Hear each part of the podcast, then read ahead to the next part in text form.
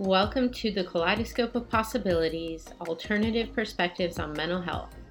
My name is Dr. Adriana Popescu. I'm a licensed clinical psychologist and leader in the field of mental health, energy psychology, addiction, trauma, and empowerment. In this podcast, we will be exploring mental health from a variety of perspectives, from the spiritual to the shamanic and beyond. What if mental illness isn't everything we think it is? What if everything we see as a pathology is actually a possibility?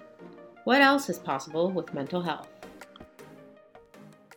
Hi, everyone. Dr. Adriana Popescu here with another episode of Kaleidoscope of Possibilities Alternative Perspectives on Mental Health. I'm so excited to have to with me today two of my favorite people that I love to collaborate with because I really just feel such a resonance with how they are seeing the world in the field of psychology and addiction treatment. And I'm so excited to have them with us today. It's TJ Woodward and Jeremy Miller. And let me tell you a little bit about them. Um, TJ Woodward is a revolutionary recovery expert, best-selling author, inspirational speaker, and addiction treatment specialist who's helped countless people through his simple yet powerful teachings. He's the creator of the Conscious Recovery Method, which is a groundbreaking and effective approach to viewing and treating addiction. Jeremy Miller has been working in the addiction treatment field for 12 years in a variety of capacities, including counselor, group facilitator, marketing expert, and business development. He is currently the Chief Marketing Officer of Conscious Recovery. Welcome, guys. So happy to have you here today. Thank you so much. So grateful Thank to you. be here. Yeah. Let's start with you, TJ. Tell us a little bit about how you found yourself doing this work. Well, it really is a great question because I never saw, saw myself doing this work specifically. I have been in recovery for 35 years myself and have certainly had a very interesting road with mental health. And I started working in the addiction treatment field 12 years ago almost by accident. And what I mean by that is I had a particular path. My degree is in spiritual leadership and spiritual counseling. I did not know I was going to take that knowledge and that experience and bring it into the addiction treatment space. But I could not be more grateful that I'm part of, along with you and so many other amazing people, starting to shift the paradigm of addiction treatment and mental health care. So I'm really, really happy to be here. And I love your podcast and I love the title of it. Thank you. Thank you. And Jeremy, tell us a little bit about you and how you came to do this work. Sure. So, like TJ, I uh, I started my recovery journey uh, not 35 years ago, but 12 years ago, and um, uh, very quickly realized uh, when I was in treatment that that is where I wanted to be. I wanted to be of support to people, and uh, up until that point in my life, I really had no idea what I was going to do or why I was here. And when I was in the energy field of uh, the counselors and therapists, I knew right away that this is what I wanted to do. And um, and so I just went for it. And here we are 12 years later. And I'm also super grateful and love the podcast and always love being in conversation with the two of you. Ah, thanks, guys. Um, so here's one question I want to ask. So you both had experiences with what we would call the traditional mental health and specifically substance abuse treatment field what did you discover in that particular paradigm like what were some of the limitations that you saw in how the sort of standard operating procedure is when we're working with people with mental health and addiction issues? Well, I can start by saying when I started working in the field, I quickly realized that there was such a strong focus on two different things. One was symptoms and behaviors, right? Definitely the Western medical model. What's wrong with you? What are your symptoms? And how do we help you get rid of them? And I saw that there, there's nothing inherently wrong with that, but I saw that it was limited because there's so much more going on than the symptoms. The second piece that I think is even more interesting and I feel more passionate about is I think there's such a strong focus on brokenness. Uh, clinicians, therapists, counselors are trained to diagnose and treat. You know, and I my history is looking at the power of the observer and the quantum field and the infinite possibilities and recognizing that the observer has a profound effect. So if I'm looking for what's broken, I'm going to find what's broken. And I started becoming curious about how I could be part of shifting the paradigm to start to create a way for us to assist our clients in recognizing their own wholeness. So for me, it's those two really simple um, roads, and they're both very connected symptoms and behaviors. Can we actually get down to the roots of this? And also what gets created when we're looking for what's broken. So I know the three of us are all passionate about that conversation. So that's really to me where we have been looking back. And I'm really grateful to look forward and what the possibilities are of how we can start to shift this paradigm. Wonderful. And Jeremy, how about for you? What did you discover in the sort of traditional treatment paradigm? Sure. So um, for me, I, of course, I, I, resonate so much with what TJ said. And I think if I were to add something, it would be that um, I noticed after years of counseling and, um, you know, clinical supervision that a lot of what we were dealing with was very cerebral. And it, even in my own recovery, it was so focused on my thoughts and behaviors. And even though I was sober, even though I was leading a, a healthy life, a good life by all uh, measures externally, um, I'd noticed that where my recovery fell short was what about what I feel? Hmm. And what I feel, I can't explain with thought. And I know that there's there's something inside of me that is really yearning for more and also feeling really limited. And and I couldn't put words to it. And when I came across conscious recovery and TJ's work he put words to it and it's spiritual disconnection. And so one of the things I love so much about your work Adriana is the energy psychology where uh, this balance of uh, addressing the mind of course but also factoring in this very important piece of energy. And and for me that the spiritual perspective on addiction uh, was something I didn't find until I'd been eight or nine years sober. And that's when I actually started to feel like, wow, I am recovered. I am whole. I am complete. And it took that long to really find that within myself. And so that's what I'd really like to see shift is more attention on energy and spirituality. Yeah, I think what you're talking about is the more holistic approach, right? And TJ, you mm-hmm. really emphasize this in your talks and in conscious recovery. Can you tell us more about the the need for a holistic approach to treatment? Yeah, and so when we say holistic, there's a couple different ways we can interpret that word. One is looking at the whole self. Uh, in conscious recovery, I write about the four rooms. Uh, there's an Indian proverb that says, we're a house with four rooms physical, intellectual, emotional, and spiritual. And as Jeremy said, there's been a strong focus on the physical and the intellectual, I think, in traditional psychology. Uh, and then also in even the traditional addiction treatment models.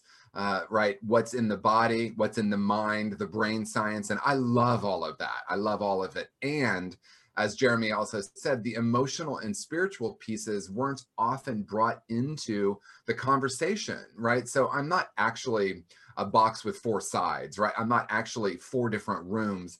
But I think what happens is um, when we only focus on one or two of the rooms, we miss that whole person approach. The other, of course, definition of holistic to me, which is even more important, is a recognition that the answers are in with each and every one of us. So if we're looking purely, let's say at physical health, we know the body's always wanting to heal. Disease is something that go, now this is gonna be very non-medical, uh, so uh, I apologize, I'm not a doctor, but the body is always wanting to heal and disease is essentially something that blocks the body from the natural process of healing, right? So um, when we're only getting rid of the symptoms, we're missing that there's actually some place within us that wants to heal. So if we look at that same lens, through that same lens at mental health and addiction, we can say that we want to create a space where the person can access their own inner wisdom and do their own healing paradox is um, in my experience they can't do it alone. If someone's in a therapist office they're in treatment they might be at one of the the darkest or most difficult points in their life and they're struggling to do this alone. So we as clinicians if we're doing this from a holistic perspective, we're saying, how do I create a space where we can allow that inner guidance system, that inner wisdom to come forward and be a part of the healing process. And we're partnering with our clients in that way instead of the old model, which is I have the answers. I'm a therapist. I'm a doctor. I'm a sponsor. I'm your guide, and I'm going to tell you what you, you need to do. That's what's the non holistic approach. So that's what I'm really passionate about is how do we access and help someone access their own inner wisdom. Wow, that's such a huge piece of this, right? Because I mean, even as treatment providers, you know, we talked about this actually in another podcast episode I did with one of my mentors, Dr. Dane here, where he was saying, you know, like we can really get caught up in, in in almost an arrogance you know as a treatment mm-hmm. provider of thinking i have to have the answers and how much pressure that puts on us right i have to have the answers and i have to give you the correct answer that's going to help you resolve your problem and even the idea that there's fundamentally a problem is something you're really you guys are really turning upside down on its head. Jeremy, can you tell us more about that? Like, what if mental health isn't a problem? yeah, I'd love to. I uh yeah, this is just like my favorite conversation. Um I think you're speaking to something really powerful and that, you know, when I was a counselor, I often would go into my sessions or my groups with so much weight on my shoulders because I had to go in and fix either the person sitting across from me or the 12 people sitting in front of me. And I experienced burnout week after week after week. And when I recognized uh, through the, the lens of conscious recovery that everybody with me, it has what they need already. They are whole and complete. There's nothing missing. There's a lot of layers that we may need to work through, but there's nothing missing inherently. Hmm. Uh, all of a sudden, my job became really easy. And a really, really powerful shift for me was when I recognized that I'm not here to fix or solve. I'm not here uh, from a place above you looking down at you.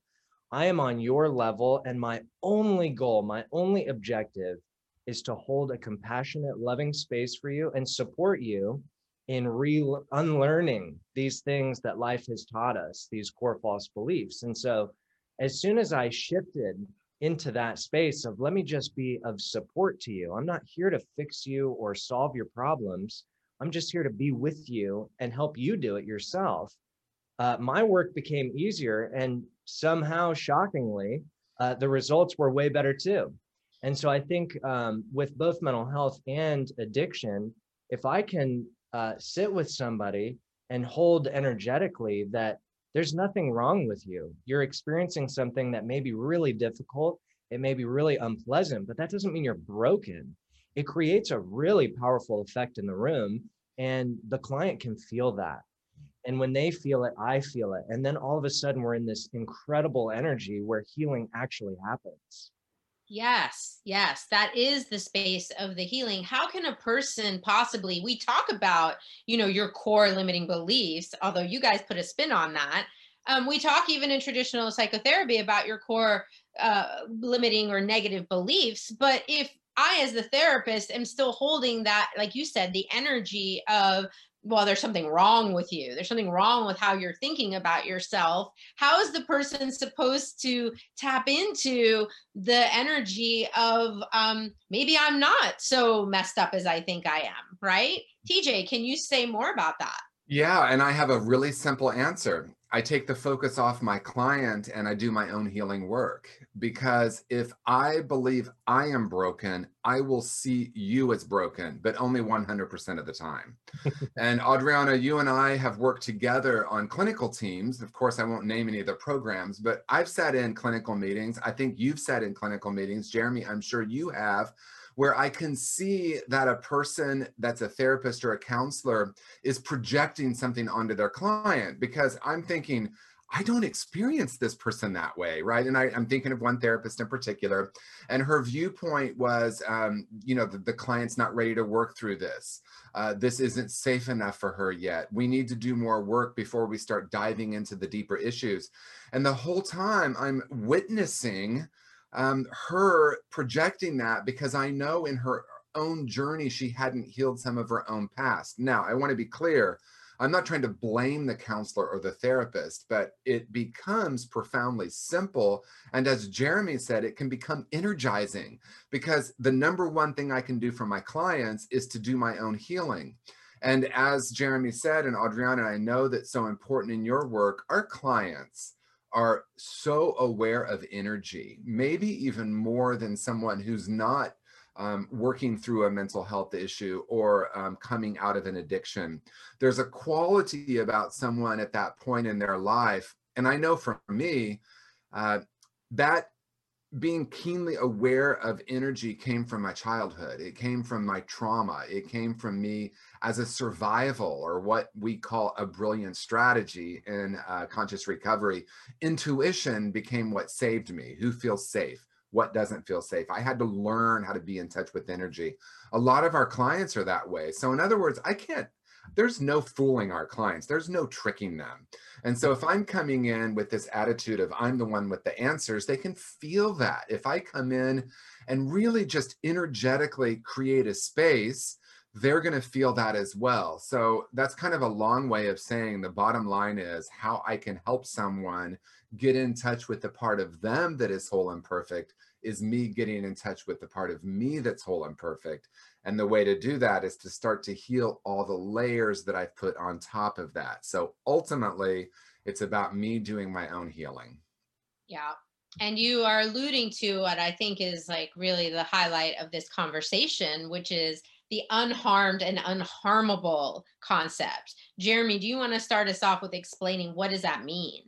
Sure. Yeah. I'll um I'll uh, I'll give a, a, an example uh, to kind of start. Um, so TJ and I, in our work with conscious recovery, we were really focused on the story of conscious recovery. We'd had um, in the beginning of COVID and shelter in place, we were doing uh, support meetings uh, using conscious recovery, and we discovered something really incredible, and that was that it wasn't people new in recovery it was people that had been in recovery for 10 15 20 years um, that were still seeking a deeper connection with themselves and when we were in conversation about that we recognized that uh, through all of the validation and all of the the thanks from people to us for the work of conscious recovery there was this really common through line and that was that it made them feel very empowered. It made them feel that despite what the world had said, despite these hand me down beliefs from society and their parents and their teachers, that they were enough. And we took that a little bit deeper and said, wow, like that's your essential nature. That's your true essential self. And that place exists within all of us. And that place is unharmed. No harm has come to that place, and it is unharmable. No harm can come to that place. And when we live from that frequency, that's what we create in the world. And so, to tie that in with our conversation about holding space, for me, I used to get so nervous running a group. I used to think, like, I hope everybody thinks this is a good group. I hope this is effective for everybody. And all that was, was my own core false beliefs being projected out onto this group when I recognize that I am enough, I am absolutely perfect for this moment and these people. There is this place that cannot be harmed. All of a sudden, I was not nervous at all. I was never anxious. And I began to really notice how powerful that sentiment became, not only internally, but what it produced in the world. And so TJ and I, after a lot of conversation, decided this is this is really the movement we're we're trying to push into the world right now because especially right now 2020 and 2021 what would it create in the world if everybody acknowledged their own inherent wholeness. And that became uh, the unharmable movement. Wow. And you know this is what i want to ping back to you tj i think a lot of our clients struggle with that right? Especially um, people who have experienced just a lot of horrific things in their lives, right? A lot of traumas and a lot, maybe even abuse and stuff where they've been told you're a piece of crap, you know, you're not, you're stupid. And, and they're walking around with this belief that I'm not enough, I'm broken, I'm defective. How do you, how do you address that with the client who can't even see past that? Well, what you're speaking to, I think, is really important because even some of the people that I really admire and respect in our field, our broader field, use terms like perfectly imperfect or the value of imperfection. And I understand that. We're talking about the personality. What what I where I think they're moving with that is what if it's okay to not be perfect? Now, the perfection we're talking about in conscious recovery isn't perfectionism. It's not like looking good and being perfect all the time and you know using the filters on our on our selfies so that we look perfect. That's not at all what we're talking about. We're talking about the inherent perfection that lives within each of us. So when we work with a client because believe me, if there's ever been any pushback about conscious recovery, it's from clients in early recovery that say, I am not perfect and you are not going to convince me that I am perfect. So, what I do with that is a couple of things. I ask them, Do you remember a time in your life, usually very early in life, that you didn't believe you were broken, that you didn't feel damaged? Do you remember feeling connected with yourself? Most of the time they can acknowledge or remember yeah i remember you know being four years old and being on the swing set. I remember my favorite aunt and being with her and just she was so wonderful and i was so happy. If they can't remember that then i'll ask them if you look at a small child one year old two years old can you see the inherent perfection in them before life has started to convince them that they're limited or broken or damaged in some way and most of the time they can get in touch with that. And so then the, the next question is obvious. So if it's true for that young child, do you think it might be true for you? Might it be true that there's a place within you that came into this world, or you came into this world as this whole and perfect being, and then you get domesticated, as Don Miguel Ruiz says. We get taught that we're broken in some ways. Some of us get that as a direct message. Maybe it's an abusive parent or a, a parent that hasn't worked through their own trauma. Maybe it's a school teacher for whatever reason that doesn't seem to like us. Most of us, or many of us, it's more subtle than that, right? Um, I get I get a lot of praise if I get an A, and I get ignored if I get a B. Situations like that that create this belief in our own um, damage, our own brokenness. So simply said, some of it is just saying to them, we're not talking about looking perfect or being perfect on the outside. We're talking about getting in touch with that precious part of ourself that is has never been harmed or and that it is unharmable. And most of the time, most of the time, someone can get in touch with that. Yeah. Jeremy, tell us a little bit about. I want to go more into these core false beliefs that we keep talking about, right? Like TJ said, this is something that we learn, we get these messages from all around us. What impact does it have on someone to start to believe that they are broken, defective, not enough, that there's something wrong with them? What toll does that take on one? Sure. So I'll um I'll use an example from my my personal life that actually came to mind when TJ was talking about school. Uh, I remember elementary school. I loved school. I couldn't wait to go to school. I did extracurricular projects. I was in AP classes, and uh, I was in in a way I was really obsessed with school. I was academically inclined, and in middle school, uh, I remember very distinctly that I started to really struggle. And I came home with a D on my report card, and I gave it to my dad and he looked at it handed it back to me and didn't say anything to me for two weeks. Mm. and and i recognize now that in that moment i felt as though i was it it had become there was evidence in the world now that i am not smart. This d says that i'm not smart. My dad reinforced it. Neither of my parents really inquired as to what could have been going on internally that led to this and and therefore i came to my own conclusion that well, I'm just not smart. School is not for me. And so I went from sixth grade getting straight A's and B's to failing uh, with D's and F's, seventh, eighth, ninth, tenth, all throughout my academic career. And uh, the really frustrating part is that I always scored really high on tests. And so my parents would go into judgment, shame, and guilt, and it made it even worse. And so even throughout my recovery journey, what happened was because I had this really deep subconscious belief that I am not smart, it continued to manifest in the world. I would be around colleagues and immediately feel intimidated and anxious and nauseous because they are all far smarter than I am, and there's no no reason that I should be here. And so, our work with core false beliefs is what would it create if we actually went back to that inner child, to little Jeremy, and provided him with what he needed and healed those wounds and uh, and and what would that create in the present if all of a sudden I went from walking around feeling less than stupid, incompetent, incapable to oh my gosh, I was just a kid struggling in school, and that's okay. And so that's really the shift we're looking for when we work with uh, these core false beliefs.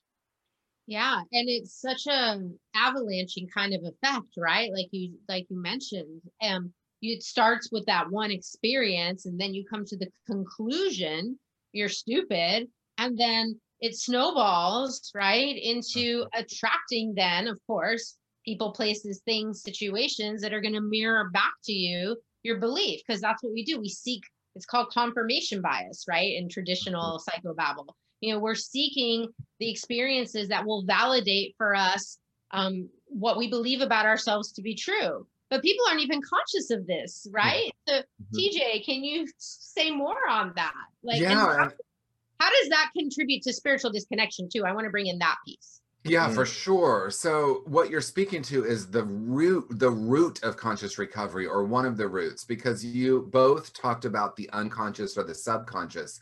Most of us aren't even aware that we have this narrative about ourselves and even becoming aware of the narrative doesn't necessarily change it right? So i know i've worked with clients many times when they're aware that they have this inner critic but they don't really know what to do with it and they're trying to fix it, if you will, with their mind by changing the narrative or changing the story. And it's exhausting, right? Because the truth is, in my experience, that it's really about getting down to the core of it, the root of it, the origin of it, right? So we often talk about the origins of core false beliefs because if I was four when I decided I was stupid and I'm 40 now, which I'm not, but let's just pretend I am for a moment. But if I'm 40 now and I'm trying to change that belief only with my mind, I can make some progress. But at some point, I need to get down and really feel into what it was like for that belief to be concretized energetically into this little four year old. I didn't even have the cognitive ability to understand what was going on. So I don't heal it or shift that only with the mind. So in conscious recovery, we take a lot of, there's a strong focus on getting down to that inner child and the origins of the wound. And we unlearn it, not with the mind, but energetically we start to have compassion. We hold ourselves in a space of love and compassion. You know, I look, I remember when my nephew turned seven and I looked at him and I couldn't believe that that was the age that I put the wall around my heart. That was the age I decided I was unlovable.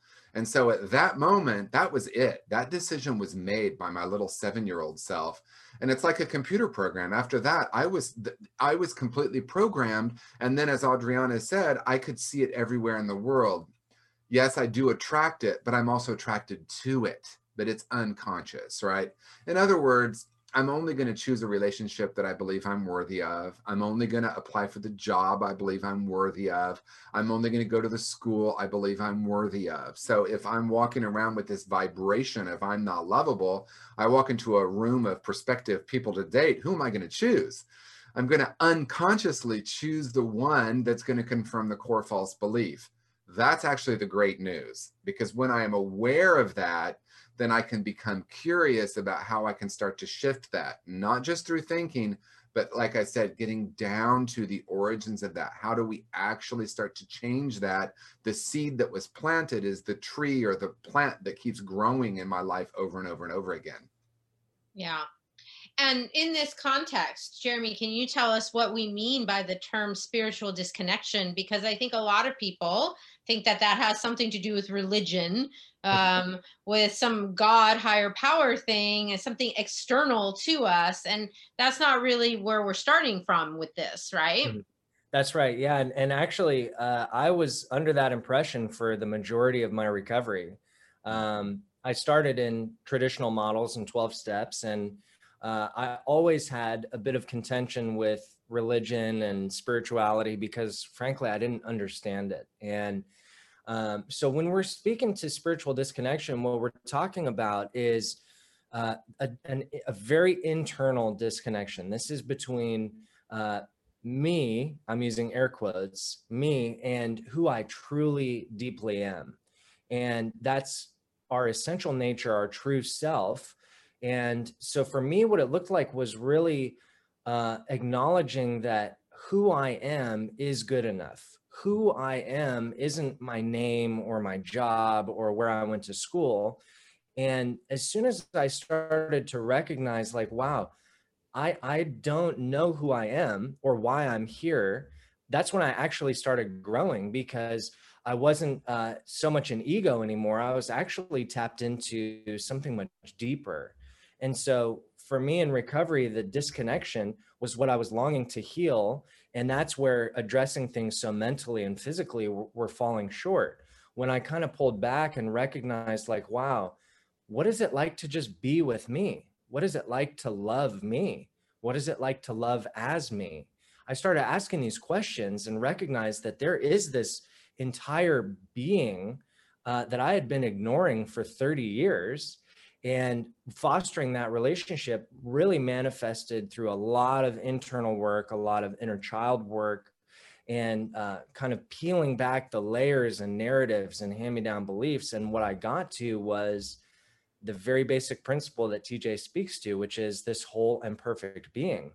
And so that's what comes to mind for me with with spiritual disconnection. Yeah, TJ, do you want to add to that? Yeah, I love everything Jeremy just said. And, you know, it's for me, it is exactly what he said. And I frame it, I, I find myself saying this a lot, but if we come into the world as whole and perfect beings, and then we uh, get programmed to believe we're broken in some way, we separate from our true nature, from that natural state of being. So if it's true that our natural state is joy, we could say our our our true nature is that frequency of joy. And a young very very young child if they have an emotional experience they allow themselves to feel because believe me when they're two they let us know exactly how they're feeling. And then we train them to that that's not okay somehow right? So then we lose touch with the natural state is joy. And when we have an experience that moves us out of that we can feel it express it and move back to that natural state of joy. But over time sometimes it can be a dramatic event. For many of us it's more of a gradual disconnecting from that natural state.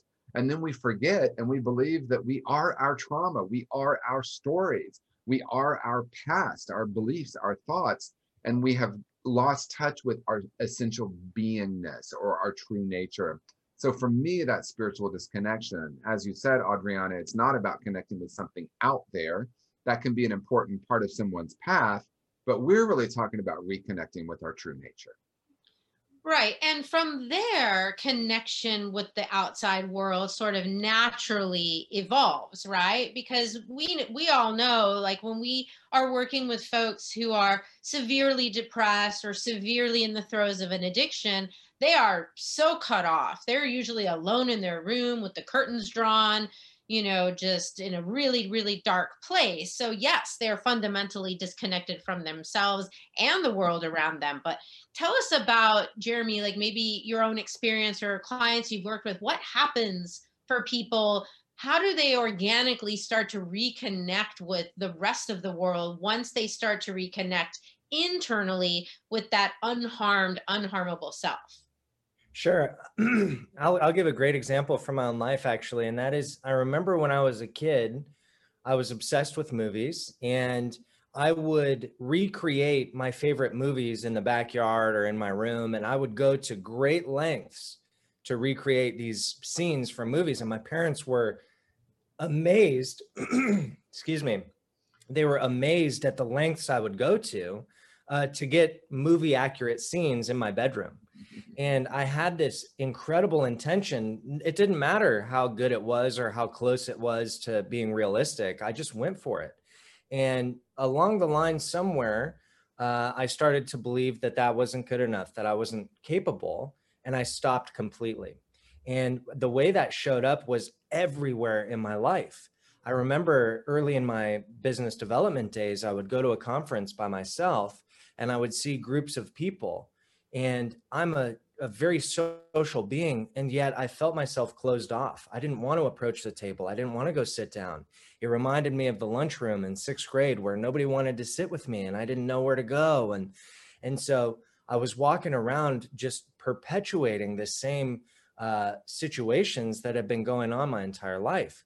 After a lot of really meaningful spiritual work and reconnection with myself, that shifted so quickly, it almost uh, shocked me at how easy it became for me to approach everybody because I wasn't going in with this uh, this vibration or frequency of oh my gosh what if they don't like me oh my gosh what if i say something stupid it was more like I can't wait to go be with all these beautiful people and learn so much because I am such a beautiful person and I have so much to offer.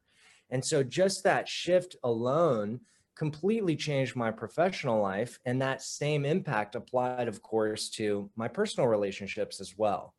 And so I think that the result of the healing was that these things that would ordinarily tap these really deep wounds uh, instead of ignoring that and saying, oh, well, I just suck or I'm just antisocial, it was like, wow, I wonder what's there and how can I work with it? Mm. Yeah. And that's really the beautiful thing, isn't it? Right. So I hear that. And I know TJ, you have something to say about this. I hear that and I start thinking, wow, what if like more people would reconnect with that essential self? And what would the world be like if more people function from that what would happen on like a global scale in the crazy times we're living in if more people were connected to that essential self yeah and it's interesting because as both of you are talking i'm going back to the paradigm of mental health right? We, we end up in traditional psychology, at least a part of it is offering our clients, our patients tools right? Maybe it's a communication skill, or maybe it's these tools, but so many of them are external. And if we can create a space for someone to get in touch with the frequency of their own divinity or their own perfection, then that changes everything, right? And then we don't have to focus on the tools, right? So if you think of someone, let's say that has anxiety of public speaking, you know, and they end up going to these public speaking courses that teach them how to stand or what to say or the opening joke, but none of that gets down to the core of it or to the root of it, right? So if someone's presenting and we're diagnosing them with a personality disorder, um, rather than saying what's at the root of this, we are missing the opportunity. So every time I get in touch with my true nature, and every time I hold a space for a client to, there is a ripple effect. And that's why our tagline for Unharmable is a ripple becomes a wave. Because as Adriana, as you're saying, there's something much bigger here. And it's not just what's happening in my therapy office or my group room, it's really happening globally. And the more and more of us that are getting in touch with our unharmable self, there is this ripple effect in consciousness. I actually see it happening throughout the world in a huge way. And the opposite of that, we can also see. And that is if I believe I'm broken, then I'm going to look for other people that are broken. I'm going to point my finger. I'm going to post it on social media. I'm going to call people out. I'm going to cancel them. All of that comes from my own sense of brokenness and as I like to say, but only 100% of the time.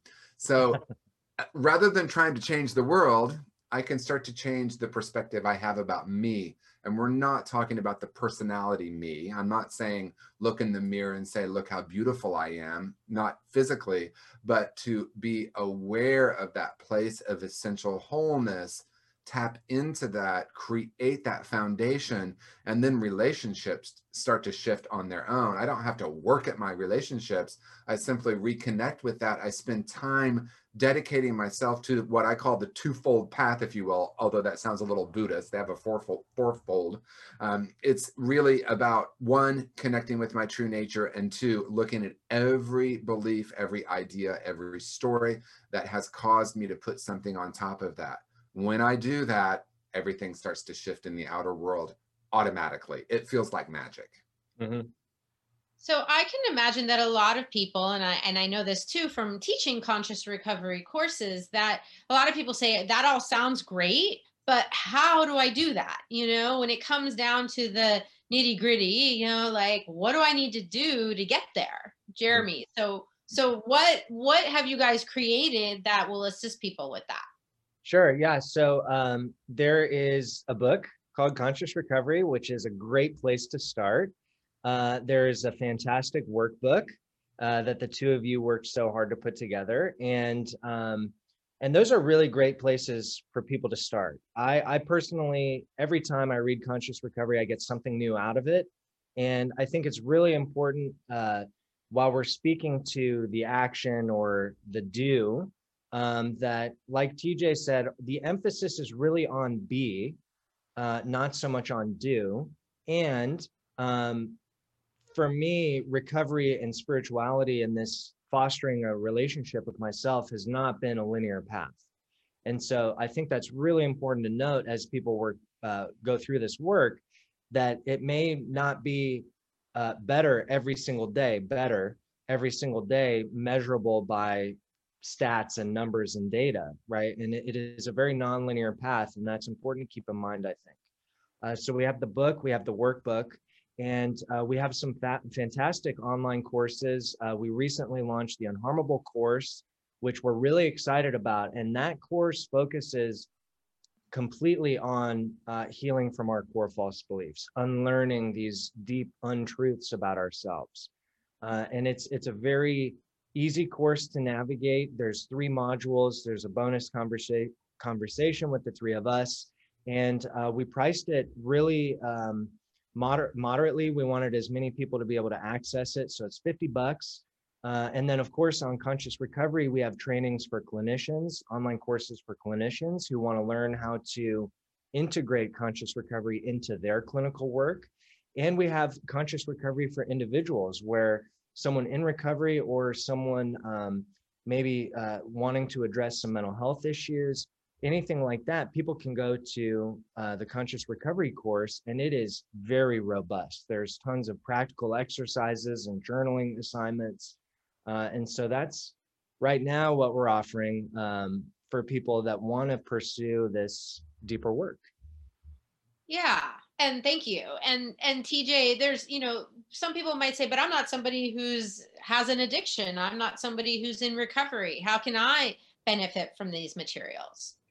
Well, it's it's interesting because my first book, Conscious Being, um, when my second book, Conscious Recovery, it came out, people who loved my first book said, "Oh, darn it, this one doesn't apply to me," and it really just isn't the case, right? Because if we're looking at addiction as um, an outer focused life, trying to heal something that feels broken within by an external activity, I think we can all say there's some level of addiction, right? So whether that's shopping or gambling or um, the way we are in relationships, there's some form of something that might be considered addictive.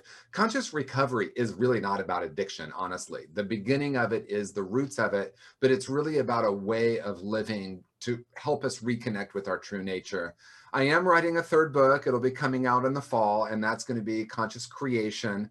We'll talk about that more, but that really is um, intended for all of us on how we move beyond the core false beliefs that can dominate our lives and into consciously creating the life we want.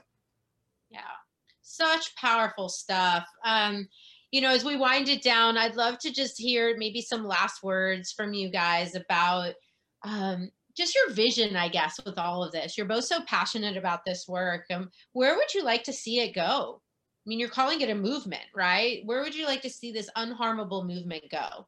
TJ, well, you can start, or either of you can start yeah in a tangible way i'd like to see it everywhere right? I'd love to see um, you know kids in school wearing the i am hashtag unharmable bracelets to really understand that they're not what you know kids on the playground. I don't know if they even have playgrounds anymore but what kids in school are telling them you know i i think that it can be everywhere. We want to see this as a massive movement. Oprah if you're listening i want to come on your show and talk about it because i want this to be everywhere not from a place of like oh we we are so important that we're bringing this but i really genuinely am passionate about shifting the paradigm. And it's not just in mental health, it's not just in addiction, it's everywhere. It's rampant in our culture where we believe there's something fundamentally wrong with us and we have to strive and achieve in order to be worthy. I would love to see everyone in the world have a moment where we can get in touch with our wholeness. Adriana, as you said, imagine a world where people knew that. Just feel into the frequency of that. That's what I want to see. And I, I actually say that it is happening. It's happening in a huge way. Mm-hmm. Jeremy? Yeah, I think um, for me, I wanted uh, to look at the tagline, which is a ripple becomes a wave. And um, the way I, I came to that when we were doing the branding and, and things like that is that the word unharmable may have a connotation um, that's slightly different than what we intend. And we, what we didn't want was for it to be uh, unharmable in an external sense where you know the world can't get me and that's true um, but we didn't want you know people walking around um, from a place of ego with the message of unharmable and that's why i picked uh, ocean waves moving behind the title because this is something my vision for it is that what started as this very small conversation between two people in northern california can become this massive wave that spreads throughout every ocean on the planet, every continent, every country. And TJ spoke to something really powerful, and I, I and we haven't talked about this before, but we share a vision in schools. Uh, and and if the students wore those bracelets, and what if the teachers wore them too? Mm-hmm. What if the teachers held space for their students from a place of unharmed and unharmable? What would that create? What would it create if people on Wall Street who are trading stocks and doing God knows what, what if they also tapped into their internal unharmability? Right. And so what I see is, is this very empowered message for people who already feel empowered and the people who don't. And that to me is such a, a, a fuel for this movement is when we speak to people and and and share the message and say you are whole and perfect. You are unharmed and unharmable and they go i am? And we say yes. The light that i see in their eyes the energy they start to radiate uh, it makes all the difference. And so i think our vision is to see this everywhere. I want it to grow far out of our control and that's why we're calling people in because it's not it doesn't belong to TJ and I. It, it belongs to all of us. And we really want to grow this thing as a global community. Wonderful. So, how can people find you guys and find out more about all this? Sure. So, I think the easiest uh, way would be to go to unharmable.com. Uh, we have tons of information on the website and video resources. Uh, we have some merch for sale and stuff like that. And uh, for people that want to get involved in the movement, we have uh, kind of a uh, I don't want to say a to-do list, but we have ways that people can uh, get involved with the movement, get involved in our work. And um, I think that's the best place. There's, of course, people can visit consciousrecovery.com for all those courses and resources that we spoke to earlier. Um, TJ, anything to add to that? No, unharmable.com is the way to go. And I think it's really cool. You might have just invented something new rather than having to do lists, let's have to be lists. Let's start mm. creating. The three of us can start that. What is mm. my to be list today? I love Ooh. it. Ooh, I love that. that what is the energy I want to be today? Ooh. Mm. Thank you uh-huh. guys so much for being my guests today. This is such a wonderful conversation. I hope it has inspired uh, our listeners and viewers and really, you know, to invite them to a different possibility, one where we no longer have to suffer from these conditions of uh, mental health diagnoses and addiction and all that. All of that is coming from a way we're seeing ourselves. And if we could change that and reconnect with our essential selves, what profound shifts could occur not only in our own lives but in the course of the reality on this planet. Mm-hmm. thank you so much for being here. Thank you all who have tuned in. Uh, if you like this episode please do share like comment all that good stuff so that we can get the message out and get more people knowing that there are alternative ways to look at mental health. Thanks so much. See you next time Thank you for joining me for this episode of Kaleidoscope of Possibilities Alternative Perspectives on Mental Health. This has been Dr. Adriana Popescu. If you enjoyed this episode, please like and subscribe and share with others. To find out more about me, my guests, and more, please visit my website at adrianapopescu.org. See you next time.